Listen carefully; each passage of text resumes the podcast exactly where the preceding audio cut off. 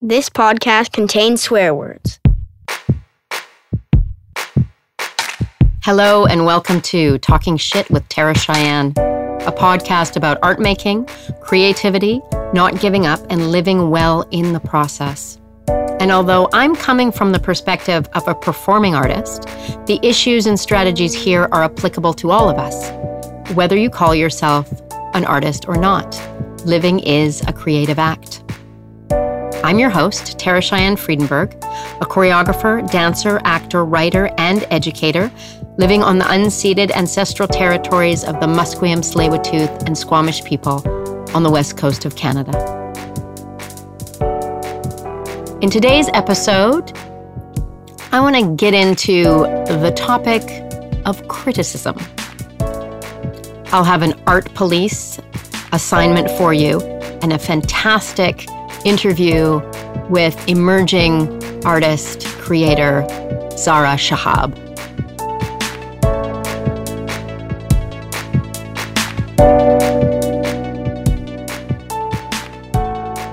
Before we get rolling, I just want to remind you to please subscribe, follow, rate, and review, tell a friend. That's how we spread the word about this podcast. We're trying to keep it 100% ad free. So any donations help us do that. You can go to taracheyenne.com, upper right hand corner, hit donate. Even a couple bucks makes a big difference in the art world.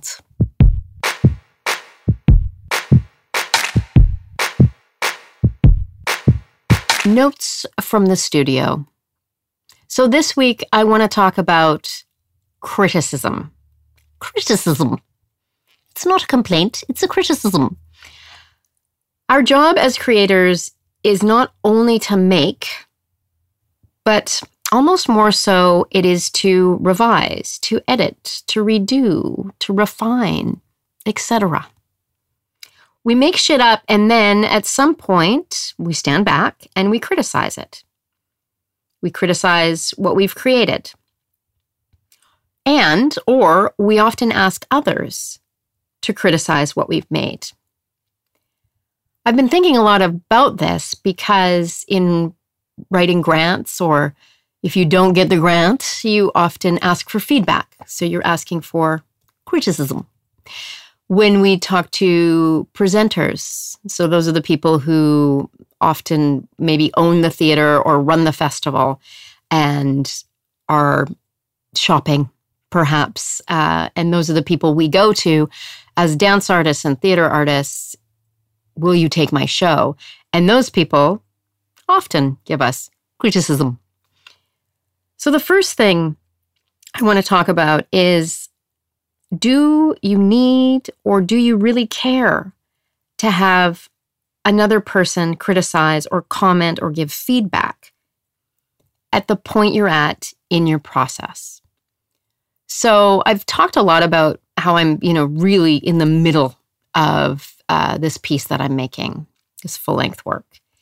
And I've realized recently, after after getting a lot of feedback from the first few iterations, the first excerpts, works in progress that I've presented, I've asked for feedback. And now I'm at the point where I'm actually like, no, I have to go back and figure out what my feedback is, where my joy is, where my enthusiasm is.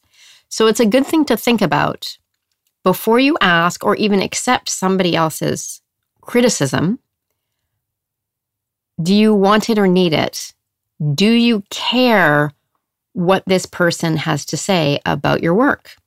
And it doesn't mean you don't respect them as a person or an artist, but does it give you anything to get their feedback? It's a good question to ask. Are you subjecting yourself to making a shared Google Doc situation? What I mean by that is sometimes when we're I find this when I'm insecure and I'm asking a lot of people, well, what do you think? Is it good? Is that good? I don't know. It's like you're almost turning your work into a shared Google Doc. That was the the reference I could I could think of. So you have all these little bubbles, all these little, you know, comment bubbles popping up everywhere.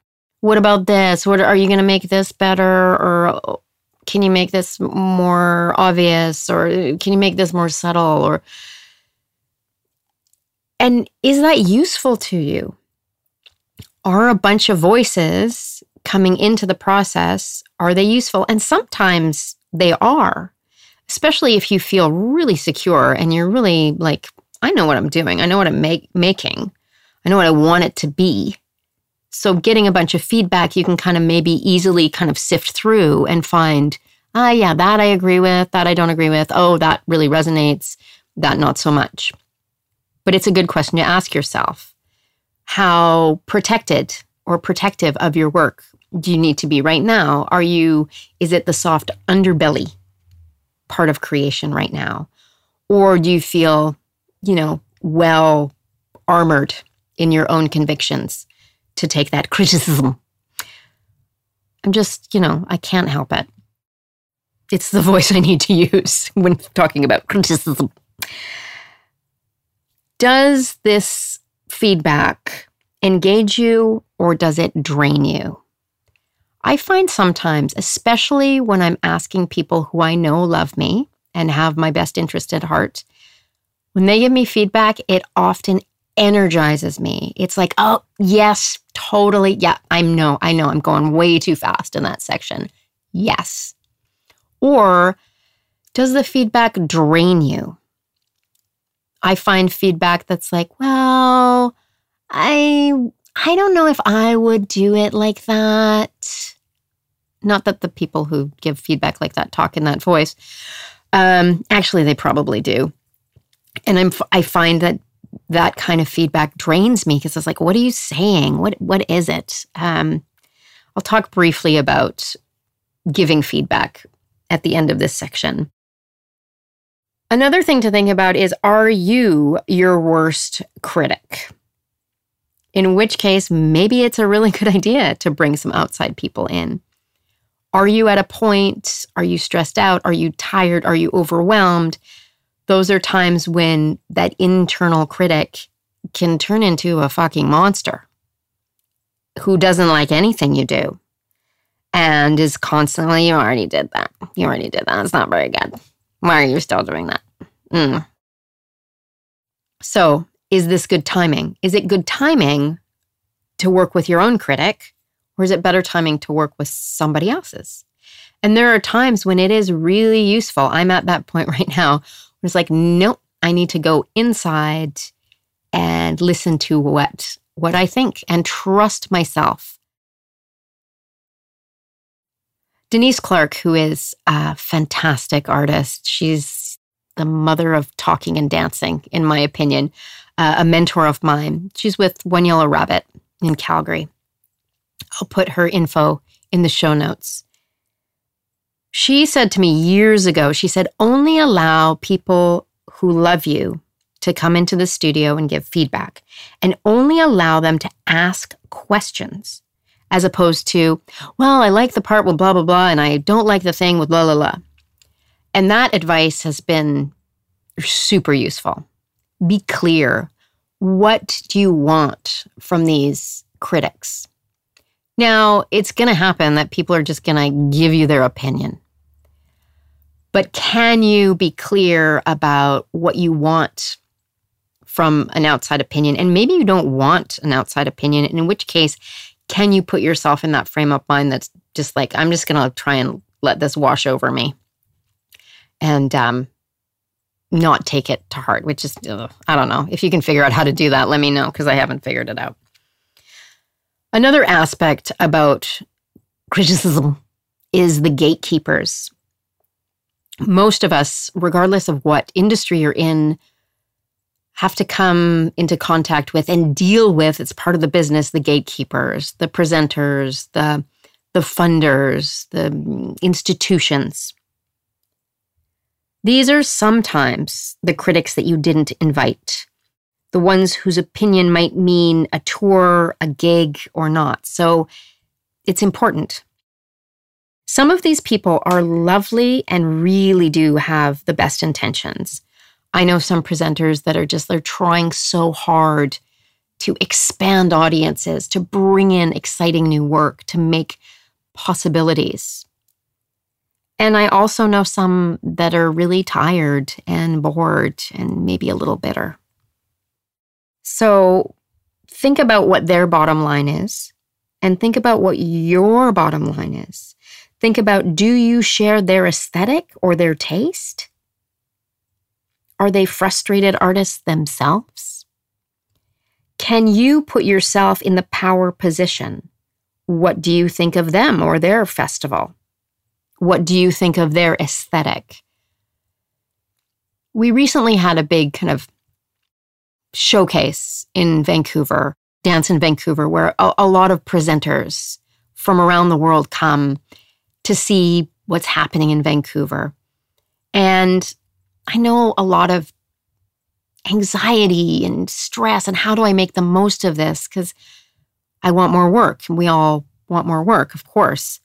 Um, but how can you, for your own sanity, put yourself in that power position? Or where do I want to go?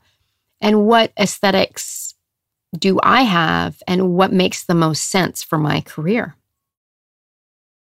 Now, I've had presenters tell me what I should make, how I should make it, who I should be like, etc. And those are hard things to hear. Um, but if you can come back to what what it is that you really want to make, why are you doing this? There's always going to be people who think you should do it this way or you should do it that way. You should be like this person because that's the gold standard right now. Um, but if you can, what makes you a good artist is that it's you. And this brings me to the question that also Denise Clark asked me many years ago to be clear about is are you or do you want to be a working artist or do you want to be a star? Now, both of these are perfectly valid, and there are drawbacks to both. Working artists, you might not make a lot of money, there's a lot of struggle, but there's also you're the artist you can hopefully call the shots, not sell out. Mm, if you're wanting to be, when I say star, I mean like, you know, how big can I get? Ideas, different metrics of success, right? And I remember Denise said, well, you got to go where the star makers are. So maybe you have to, you know, you want to be an, an actor, maybe you got to go to LA. If you want to be on TV, you have to go and maybe you do have to like get your hair done every week and make those sacrifices. And again there's struggle there's compromise. Struggle and compromise with both both of those ideas but that feeds back into the idea of criticism and where you want to put your focus on criticism whether it's internally externally what are the compromises you want to make other artists are also critics in our lives. And sometimes they're great because they know what's involved in what we do. But you do have to be careful about who you invite in. And if you're giving feedback too, making sure you're not telling somebody what you would make. That's kind of a common stumbling block I find.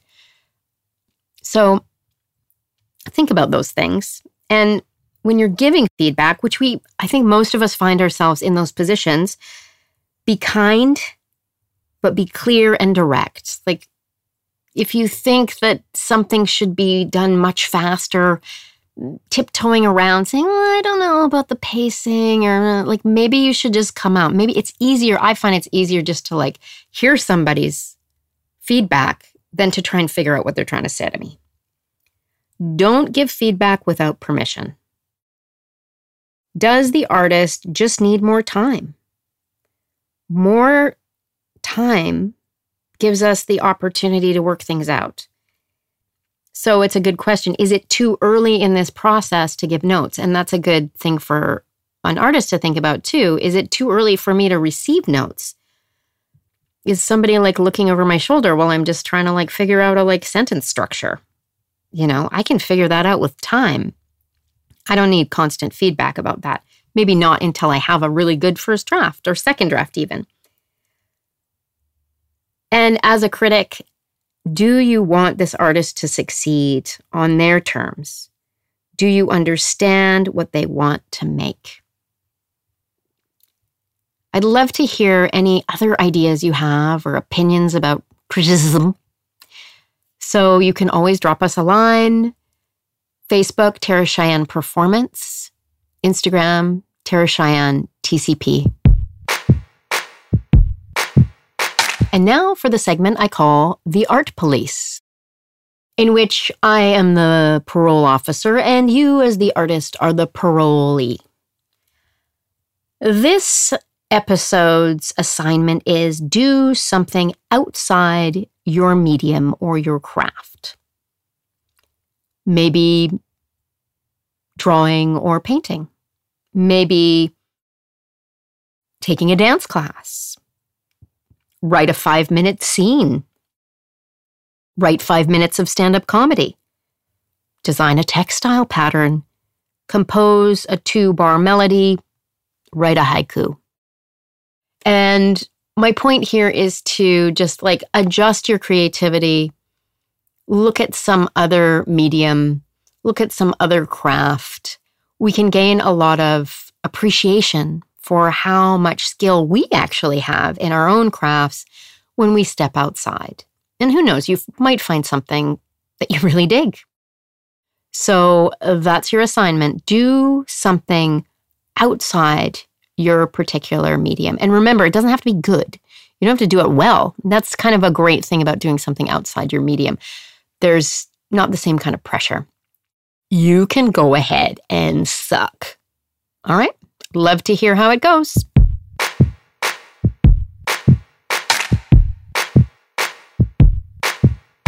And now, a very special interview with the very special Zara Shahab.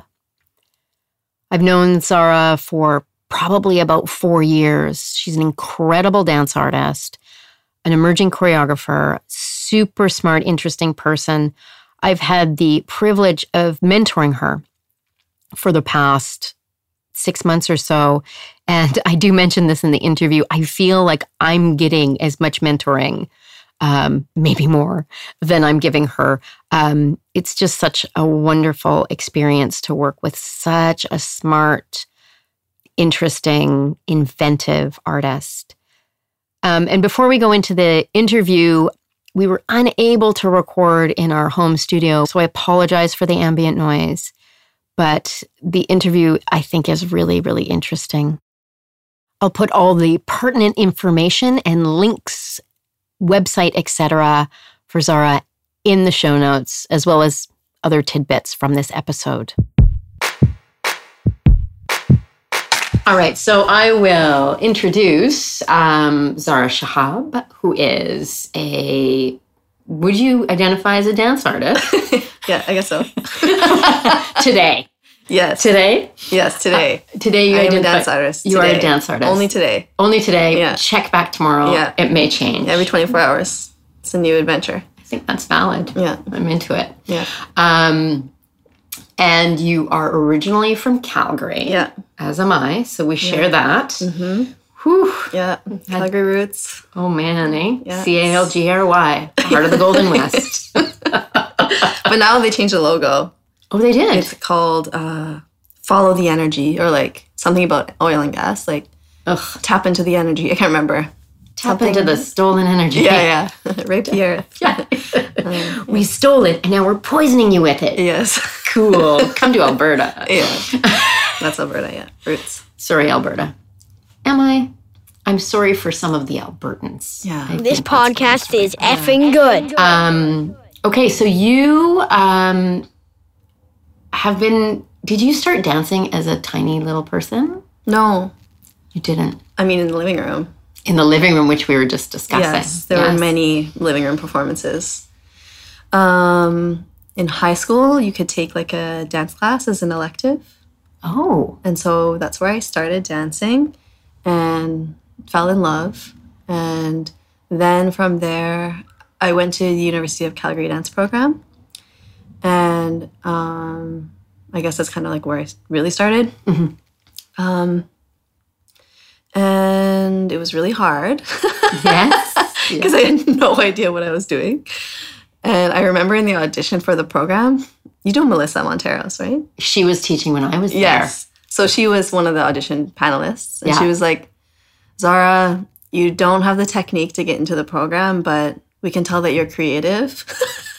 so we're going to allow you in. It was like one of those. Oh my God. we can tell that you're creative. So I was like, I was so happy. I was like so surprised. I was like, Oh. oh my God, we're going to let me into the dance program? What? Yes. Yeah. So it was an adventure. It was a, f- a floundering adventure. And then I came and trained in, Mo- in Modus in Vancouver after that. Right. Yeah. Right. And did uh, I'm just curious? Did you, the University of Calgary dance uh, program did it further ignite your love for it, or did it get complicated, Mm. or Probably a bit of both. yeah? I mean, it like definitely ignited it. Like I I was just like so I think I was just like really blissful and happy that I could like be this could be like a path for me. I didn't know it was a thing. I always wanted to dance growing up. I always wanted to. I would like beg my parents. Um, but when there's like six children in the family, that's not really an option. uh, you're like, you can dance in the living room. Um, there's space over there. Go nuts. No dance classes for you, but you can have that corner of the carpet. yeah, exactly. A lot of carpet dances. oh, I love carpet dances. Oh yeah, me too. Mhm. Um, so and of course, I think that the thing that got complicated was that it was really hard for me to like train um, when I was coming so fresh. Like I was so green and like didn't know could I couldn't stand on one leg, and that was just like very much like catching up. Yeah. But I was really good at um, finding ways around the things I couldn't do Yes. and like make shifting my way through things and like finding like really weird creative like ways to pass along with other people uh huh. um but i think i didn't i think i i like yeah it was like a combo of like excitement and but when i left i was like oh like there's like realizing that there's so much more there was so much more work to do and like so much more training to do Yeah. that was a bit disheartening uh, at first um, until I got on board with it and like got really excited about being better. Yeah. Yeah. There's something exciting about that you can always, there's always more. Mm-hmm. There's always more. Yes. Yeah. The only downfall I would say to that is simply age. Yeah. In my experience now, it's just like, oh yeah, like I want to take that workshop. Oh yeah, I totally want to do that. It's like, oh no, I, yeah, yeah. it's not going to. I mean, you still, I mean, the capacity of the human body is pretty amazing, but Mhm. um, it is wonderful just to Yeah. kind of keep going. Yeah. The idea that you complete your training, I think, is is is a myth. Yeah. It's definitely not that useful, Yeah. right? It makes me wonder though, like in other art forms, like like visual art, for example. I don't know. Maybe it's not true. Like music's probably different. Performing arts are probably different always. But like you do your like basic training as a visual artist, and like the rest, and like a lot of your training is making. Right. Like you training through making, mm-hmm. and then when you have your career, you're, I feel like you're not necessarily like apprenticing other people or going to workshops all the time. But maybe that's maybe it's not true. I think it. I think it probably being the child of a visual, Oh, two yeah, visual yeah. artists. Yes, yeah, I think it is. I think it is true. Yeah. Um, and I, but I think like in dance, because we are sometimes makers, sometimes interpreters. Mm-hmm. So like, uh, I think a musician, like maybe a session musician, who's always training, training, training, or practice, practice, practice. Mm-hmm. But there's something great about dance, and I know that I, I'm, you know, I keep trying to um, instill this in the actors that I work with, the theater people, is like, but if we keep training, if we keep doing like, you know, pro experiments, like in dance, we go to class, Yeah. we take workshops. You're always just trying to like get your body to do new things or Yeah. express in a different way, and I, I do feel like that's uh, it's kind of a superpower. Yeah. Yeah. Yeah. And like at least that mind state is a superpower. Yes. Yeah. Yes. As long as you don't break yourself. Yeah. Right. Yeah. um, so, at what point did you think, oh, this is going to be my job? And how did your parents react? Oh, um, I, I kind of like always like, I think I went to. I always loved dance, and I think I went. The first contemporary dance show I saw was actually Melissa and Wojtek. Oh, yes. Yeah, and I uh, bawled my eyes out Mm, when I saw it because I had never seen a contemporary dance before. right. and I was like, I need to be in this world. Um, and I I don't think at that moment I was like, this will be my career, but I was like, this will be my pursuit. Like I will try my best and everything I can to like make this happen. Right. Um, but I guess like going to university for dance is kind of like a marker of like, oh, maybe this will be a career. My parents are are very much like um, hands off Yeah. uh, in general. So they're like, you can do whatever you want, but you also have to find your own way to do it. Right. So I never, I didn't really have trouble from them. My dad was a bit like confused, of like, you know, like I immigrated to Canada, like this, this like weird thing of like your your immigrant parent like working so hard so that you can have like a like have a life and then you choose like the most like impractical like Totally. you like gonna be poor like career. And he, he was just like very like What? so confused. Like why? Um but he's also he's an artist at heart. He's a musician. Oh, yeah. and he uh yeah he loves art. And so i think there's a softness in him as well that's just like yeah makes sense you know? Yeah. um so that's how my parent my mom is like super supportive uh, of it. And now my dad is by always telling me like oh you need to make every time i talk about dance he's like you need to make more youtube videos. He's like "Pete, you need to get yourself out there. He's like i have a fog machine i have lights. He's like Oh. just- he's like let's go like let's film yourself so you can be all over youtube Oh, daddy. That's so good. so good That's a short film right there. yeah yeah or maybe a long film. I really want to make a, a little video or a show of him, like, because he plays amazing classical guitar. Oh, wow. Like, of him playing and then me dancing, and just to, like, see, like, some fog machine. With the fog machine Yeah. in the living room. yes. With something draped, like, just like this. That's not fully covering the wall. Just a little bit of a backdrop. Yeah. Not quite complete. Oh, that's good. Yeah. I, I look forward to that. Yeah. next, next project. Um, yeah. And then, honestly, I don't think it was until I started happening, like, I started getting jobs that I was like, okay, this could be a career. Oh, really? Yeah. Yeah. like, in the last year. yeah. like last year and a half, I was like, okay, I'm getting professional work. I'm like, okay, I guess, I guess I'm doing this. I guess I'm doing. Like, I wasn't like I always wanted to do it, Mhm. but I, I think I just didn't believe it. I could, and then I started getting jobs, and I was like, okay, I guess I can. Yeah. Yeah. I've been doing it for like decades and I'm still like, can I do this? Am I, is this okay? Nobody's tapped me on the shoulder and told me that I can leave now. yeah, yeah, exactly. And my family seems to be fairly well fed, so it's amazing. Mm-hmm. It's, it is amazing. I mean, I mm-hmm. must say, like, as much as we all whinge and complain about all the, you know, the downfalls of being a dance artist Mhm. in Canada, um, it's pretty amazing Yeah. to even conceive of doing this I know. Yeah, as a job. I know. It kind of blows my mind. Like I've been having those moments lately in the studio, working for other people, and I'm like, holy shit, I'm getting paid to do this right now. Yeah. It's like, it just is like perplexingly blissful. yeah. Yeah. Yeah. It, it is. It's like the, it is the best thing, isn't it? Yeah, like I'm going to work today. Like that's what I'm going to do. Ugh. Yeah. Yeah. I sometimes get those fantastic, absurd moments where I'm like, um, example from a few pieces that I made ago, where I spent like several rehearsal days trying to get one of my eyes to move independently from the other. And it was like, I'm at work right now. and that leads me to my next question Okay.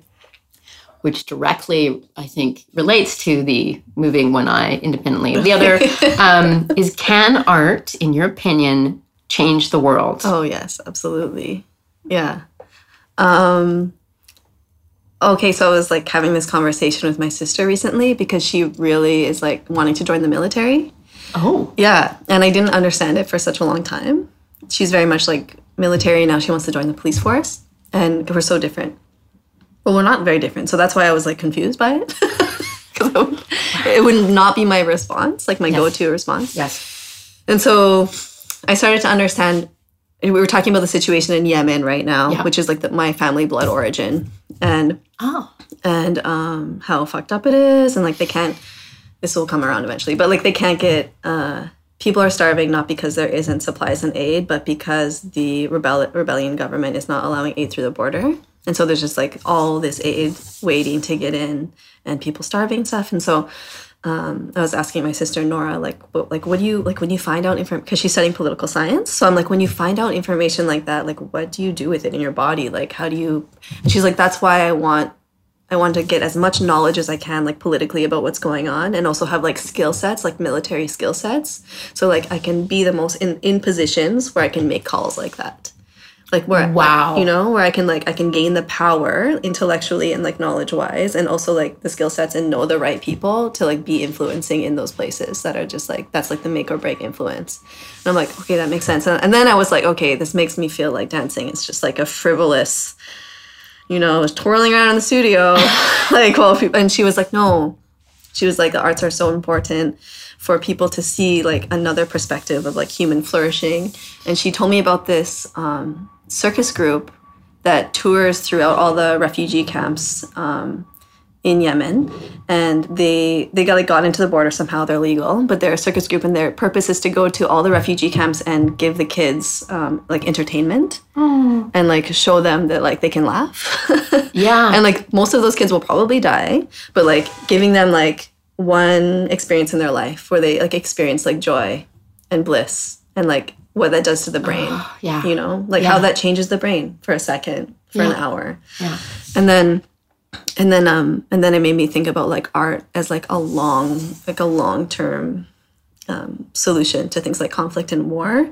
Because if people's minds are in art and are are in a pleasure and are in thinking about um, ideas and different ways of relating to each other and like seeing things on stage that they don't see in the world and like creativity and like how that how changes your vibration and how it activates different things in your brain and connects your brain and heart and things like this then like people are, will be pre, uh, less predisposed to um, to conflict and um, so I think like that conversation was cool to like think about that. I've always I've but like on a heart level, I know it does because of what it does has done to my life. Exactly. Yeah. Yeah. Like I feel like yeah, like my responses to seeing like how some art like it's not even cognitive. It just like has like cracked open a part of me that I didn't know I could open and it like stays open now. And I'm like, great. I'm like I understand my existence and like I'm inspired to be like alive because I saw this thing. Yeah. And like where else do you get that? Meaning, right? Yeah, meaning. Yeah. Yeah. And it strikes me as you're talking that both you and your sister are, uh, it's like you're alchemizing difficulty through your bodies through action Yeah. in what seems as like opposing ways, but in a way they're not at all. Yeah. Because there's Yeah. something, I always talk about how I, I think with my body. Hmm. Um, so if there's something difficult, I have to move it Yeah. in order to um, change the vibration or make it i don't know palatable for myself Mm-hmm. or whatever and that's that's so interesting yeah. um yeah police Yeah. and yeah it's like it kind of breaks your brain open a little bit about Yeah. you know how we all have to how we need to um activate what our activism is Yes. where it sits Yeah, totally. right Yeah, because especially in the arts, sometimes you feel like, oh, am I like, I'm not fully, like, I'm not like so um, front line involved in the problem or like in the Uh-huh. issues. And so it can feel sometimes like really um, like privileged Yeah. and separated. Yeah. But it's so important to know that, like, yeah, art, what's that quote recently that's been passed around? I don't, can't even remember. Is it Jeanette Winterson? It's like about like how art, uh, yeah, it art gives us the opportunity to to look at our like inner emotional landscape and to show that we're it's like a reminder that we're not just like uh rote um uh, like workers in a machine that like follow a particular pattern and Yeah. like go get through day after day after day but it gives us that space to like look at what's everything else happening underneath all the other things that are happening underneath the whole time. The emotional landscape. Oh, yeah. Our like spirit. Like we can look at our spirit. It was a portal to look at our spirit for a second, and to like remind us that like that's uh, that's actually why we're here. And so, yeah. So it's like it's cool that people approach activism. Like, Yeah. if you really follow your passion, you are being an activist. I feel like you know. Yeah, and even in, in the you're demonstrating like the circus performers that y- like doing something that is for pure joy um, is just as valid. Yes. and and I always, you know, it's like you are. It is a political act to just like be there and show another person a possibility, Yeah. a different possibility that they may not have occurred to them or been presented to them. Um, there was um, the a study done. I think it was done in New York about theater. Um, I'll see if I can find the actual source and put it in the in the show notes. But they study the heartbeats of audience members in theater, Oh, cool. and they, after many shows, uh, realize people's heartbeats sync up That's amazing. which blew my mind That's and it made me almost want to cry Yeah. because it's that it's that um it's that commu- it's community and it really like, is deeply political deeply to like have that many people in com- like in, in yeah communing. yeah that the same yeah. Mm-hmm. electrical impulse is happening so that in itself is like oh well that that can change the world f- for sure Yeah. right yeah. Yeah. I also think about, and I'm sure you've had this experience, like you've of talking to like just the one person after a show Mm-hmm. who is like dazzled or sees something or has a question, Mm-hmm. and like that right there is shift. totally. Have you had that experience? Yes. Yeah. Yeah. And then it makes me feel like okay, that's enough. Like if it, even if just this one person like has had that experience, I'm like, then it, that's what this I needed to make this for. yeah, Yeah. yeah. Which is really important. I think it's really important, especially as we as we grow and develop as artists. There's so much about it's you know it's our culture and like are you successful? And what does successful mean? And you have the giant and you've got a you know you've done a big thing at Sadler's Wells or wherever or you know the Met or whatever it means or a big video or you're on YouTube Yeah. um, which you will be with your dad. Um, Near future.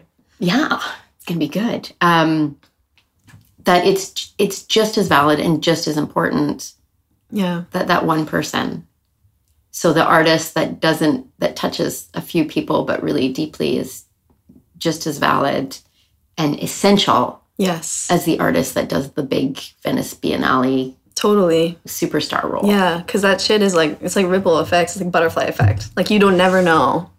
Like that person is touched, and then that person touches that person, and that person becomes this artist that like totally transforms the world. And then that person, like you know, Yeah. like it's like, and some things you'll never know, yeah but probably later when we die. so yeah Yeah. it'll be there somehow. Um, you said so. Um, I'll just um, give the listeners a bit uh, more context. I um, mentored Zara recently. Um, Still am. yes, and still am.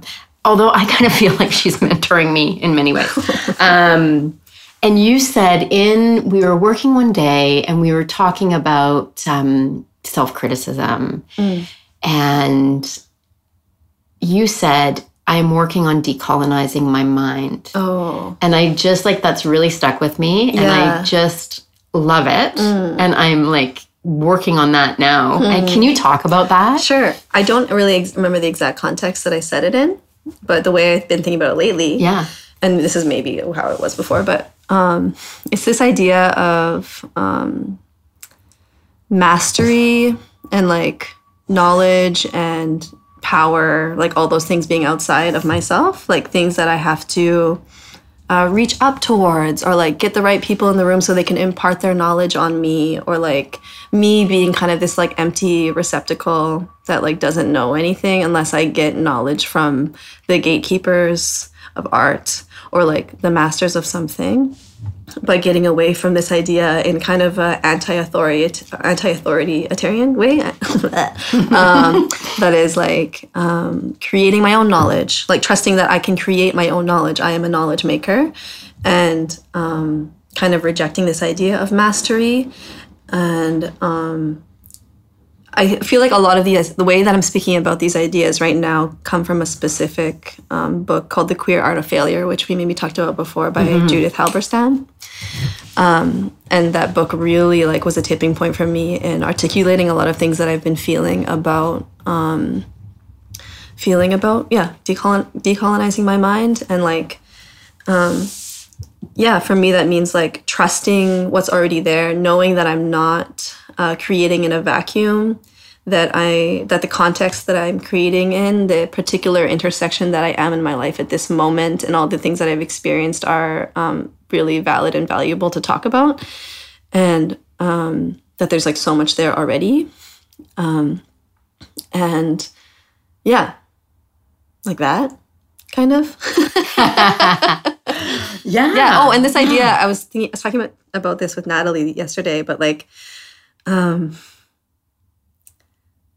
i have this really strong desire to like do like uh, pursue and create manifest my ideas and think really get in tune with what i think and feel about them um, before i ask somebody else what they think and feel about them because like so many things I've made have been like I wasn't sure how I felt about them until somebody saw it and they were like, "Oh, I like it." And then I'm like, "Oh, I like it now." And I like liked it because somebody else like I didn't like it before, but somebody else liked it or didn't like it and that becomes my experience of it. And I like totally remove my experience away from it and like that I feel like that's such a big disconnect between me and my work. Like I want to get to a place where I like really love it and believe it, believe in it and like I hope other people enjoy it, but it's not that big of a deal you know and that's like of course maybe utopian but that, for me that's also part of decolonizing my mind like this external um, powers that are above me validation mm-hmm. over my ideas mm-hmm. and over the way i think and like allowing my mind to think in ways that are like anti-logical and like not necessarily like follow like classic dramaturgical ways or like whatever you know just like seeing what's there beyond the structures that I've been like taught over and over and over again. Yeah. Yeah. And trusting your your artist self, your Yeah. Yeah. Yeah. And that that's actually what is the gift to Yeah. the world. Yeah. You know, to sound, you know, it sounds a little drippy, but I totally believe that. Yeah. And you said something uh, around the same time that was like um, something about like the deeper I get into my oddity, the more universal truth I express, or something like this. Yeah, it's Yeah. it's um it's that idea, and I've heard this from other artists um, recently, other female identifying artists. That yeah, it's like the more I reveal my peculiarities, the more universal Yeah. they become. Yeah. Yeah. yeah, yeah. Um, I love that. I feel like I learned that. I, I'm still learning it constantly, but when I first did Banger um, way back, and I was just like, this is just weird. Okay. But how many people were like, oh, yeah. Yeah. I yes, that's exactly how I feel, and was Yeah. just like, really? yeah. Whoa! I Yeah. wish I would have been expressing this like More. more and, or, and sooner. Yeah, yeah, Um, so for me, it's like really inspiring to hear Mm. you talk about that, this idea of decolonizing and just like and trusting yourself. And Yeah, that's if what it is, you like really. it, Yeah. fuck them. Yeah. I mean, well, yeah, kind of. I kind. I guess I kind of do. I mean that. Um, that how it, like that's it. Yeah. You know, I feel Mm-hmm. like you know, I feel like a lot of my career has been doing what other people have told me I should do. Yeah. And in hindsight, I was like, I shouldn't. I I had a better idea actually. Yeah, what I yeah. wanted to do Yeah. would have been better. But um, you know, we learn these things. Mm-hmm. Um, but I, I yeah, I like that. That's that's out there. Yeah. But and you're talking about it and you're thinking about it. Mm-hmm. Um, yeah. And that's big change, I think. Yeah, because I also like I also just feel like if the idea that I'm working on doesn't give me like pleasure or like doesn't give me excitement, then I have like I have no juice. Right. Like I don't know how to. You might as well be an accountant. Not that Yeah, yeah. one can't love being an accountant for all the accountants listening to my podcast. I know there's so many. yeah. I think Kate, uh, was in the re- uh, rehearsing uh, my last solo, and I was kind of, yeah, I was kind of twisting in the wind. And Kate was in, Kate Franklin, um, who's been on the podcast. If you haven't listened to the interview with her, go back and listen to it. It's really good. She's very smart. Um, and she said, Well, are you having fun? And I was like, Oh, oh, yeah. And then I just like was like, I just had fun. And of course, it changed the whole thing and it became much better. And Yeah. I mean, otherwise, I mean, we're not doing this for the money, Yeah. you know, in spite of the fact that my family has does eat. So, so part of well, part of it maybe is for the money. Um, okay, can you? So we're kind of um, just going to start wrapping up, but I want you to give us any like, is there anything that's like really working for you these days, or you talked about, you know. Getting the anxiety out of scheduling. How much of what we do is scheduling? If um, if you're listening to this and you're not a dance artist, you might be surprised to know that a huge part of our job is like scheduling the studio, scheduling the dancers, scheduling the designers, you know, scheduling around your job job if you have a job job and everything else is like it's a big. So you were talking about that before we we started recording. Yeah. Yeah. Um, yeah. So, of course, relaxing into scheduling. Relaxing into scheduling. um, and that, of course, is like trusting. Just like trusting that things are going to fall into place if you don't you don't have to like micromanage them. That's a, that's a thing that's been working for me actually. Um, this idea of like um, focusing most of my attention on the feeling of the work, like the spine of the work, trying to use my energy to um, access that. Um, whether it's just like taking time to like feel it emotionally or like think about like what am I like what really am I wanting to make? Like what experience am I wanting to make? And trying to feel it like viscerally in my body over and over again and allowing the details like scheduling and like the how um, and the all the little crumply details around all the things to just just trusting that they'll fall into place if I drive forward with that feeling of the spine of the work and what I actually want to do. Because it's so easy to like have an idea and then the way my brain works anyway is that the, the some of the details are really black and white. And so it's really easy to like go in there and finick with all the details and then you've like frittered all your time away in details and you haven't really tapped yourself in to the emotion of the work. Um, is what i'm learning about right now um, i want to be emotionally connected to what i do. I did like a project this year where i wasn't at all emotionally co- connected to it and i um, felt really sad at the end of like it felt really like empty to like deliver this thing into the world and be like oh like i really like have no care about it. I want it to be done. I want it to not look at it anymore. And it wasn't because i like hated it. It was just because i just like wasn't emotionally connected to the process. And so i want that to be i want for me i want that to be like what i focus on moving forward and important and like i want to feel what i'm doing. Like i want to feel it emotionally and in my body. Yeah.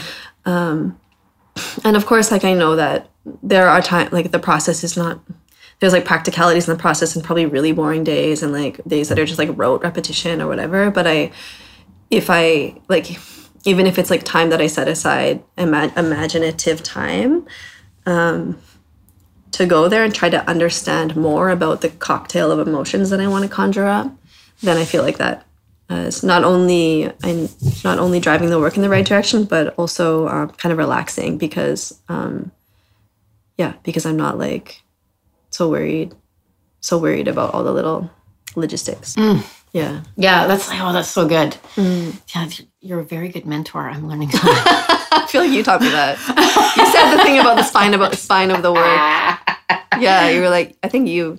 Touche. It was the yeah. You you initiated that thought. um, but that in itself is very decolonizing as I'm listening to it because it's this like idea of what is work too, um, which is probably another episode. Yeah. Um, because I definitely, it's like, oh, I have to work, and it, working is writing a grant, working is budget, working is scheduling, working, and working is, in fact, the work of just like relaxing. And what do I care about? How do I feel this in my body? And what makes me like, Yeah. excited or super mad or whatever Yeah. is actually like, that's actually the work Yeah. of the art making, right? Yeah. Yeah. and like the pleasure in that. Yeah. It's like regenerative. I feel It like. is, isn't it? Yeah. Yeah. Otherwise, it's too. I don't know. Too tiring. Yeah. Yeah. There was um, i think I, I think i might have talked about this in the interview with kate but this thinking like what is giving me what is exciting me what is giving me enthusiasm and what is sucking my energy and just making sure to kind of keep um, keep those things in mind Yes. because it's easy to get pulled off i find it's easy to get pulled off track and then you get further and further away from the spine Yes. and then you start doubting it Yeah. and then that's just a spiral into like i should have gone back to university Yeah, yeah, yeah, yeah. And then you're like making decisions in uh, with the mindset of like, um, like um, making decisions to like fix something or like the, uh, th- making decisions around um, like producing something or fixing something or like correcting it or like trying. Like I don't know, decisions come from a different place Yeah. that are not like I want to do this and I want to do this and I want to do this. yeah Yeah, yeah it's not from like desire and just like trusting your your your spideys your Mm-hmm. your internal gadget uh, yeah yeah. thank you so much Oh, my pleasure. for Thank talking My pleasure. um shows coming up do you have shows coming up Oh, yes, I do. I have a full length show coming up on January 12th.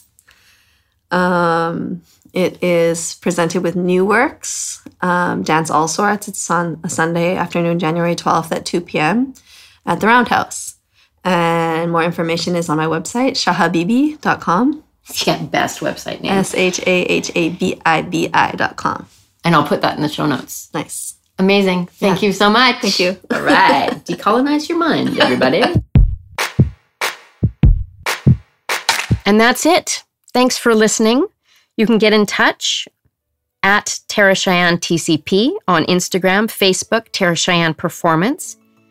Support this podcast at taracheyenne.com, upper right hand corner, donate, or I'll put the link in the show notes. Special thanks to Zara Shahab for sitting down with me and talking shop. Thanks to our composer and producer, Mark Stewart of Mark Stewart Music. Talking Shit with Tara Cheyenne is a TCP production. Don't give up, just keep making shit up. Mmm.